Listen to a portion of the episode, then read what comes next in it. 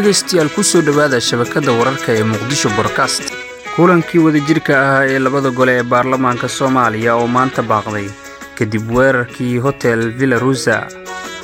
waxaa maanta baaqday kulanka wadajirka ahaa ee labada gole ee baarlamaanka federaalk soomaaliya kaasi oo loo madalsanaa maanta. Fariin loo diray xildhibaanada ayaa lagu sheegay in gebi ahaanba uu baaqday kulankii wadajirka ahaa ee labada gole ee baarlamaanka soomaaliya fariintan ayaa la raaciyey in dib loogu soo sheegi doono xilliga la qabanayo fadhiga xiga. Dhammaan xildhibaanada golaha shacabka baarlamaanka jamhuuriyadda federaalk soomaaliya waxaa lagu wargelinayaa in kulanka wadajirka ahaa ee labada gole ee baarlamaanka federaalk soomaaliya dib loo dhigay. Guddoonka labada gole ayaa dib ka soo sheegi doona fadhiga xiga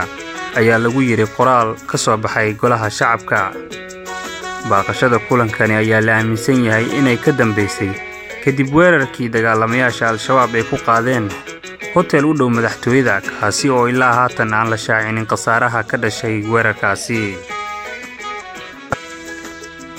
Kulankii wadajirka ahaa ee labada gole ee baarlamaanka soomaaliya oo maanta baaqday kadib weerarkii hotel villa rusa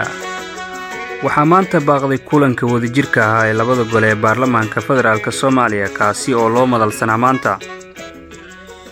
fariin loo diray xildhibaanada ayaa lagu sheegay in gebi ahaanba uu baaqday kulankii wadajirka ahaa ee labada gole ee baarlamaanka soomaaliya. Fariintan ayaa la raaciyey in dib loogu soo sheegi doono xilliga la qabanayo fadhiga xiga.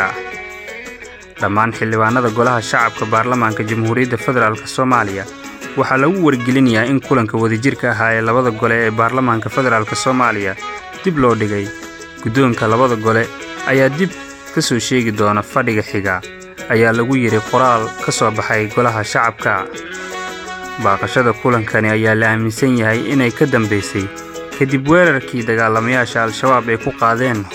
hotel u dhow madaxtooyada kaasi oo ilaa haatan aan la shaacinin khasaaraha ka dhashay weerarkaasi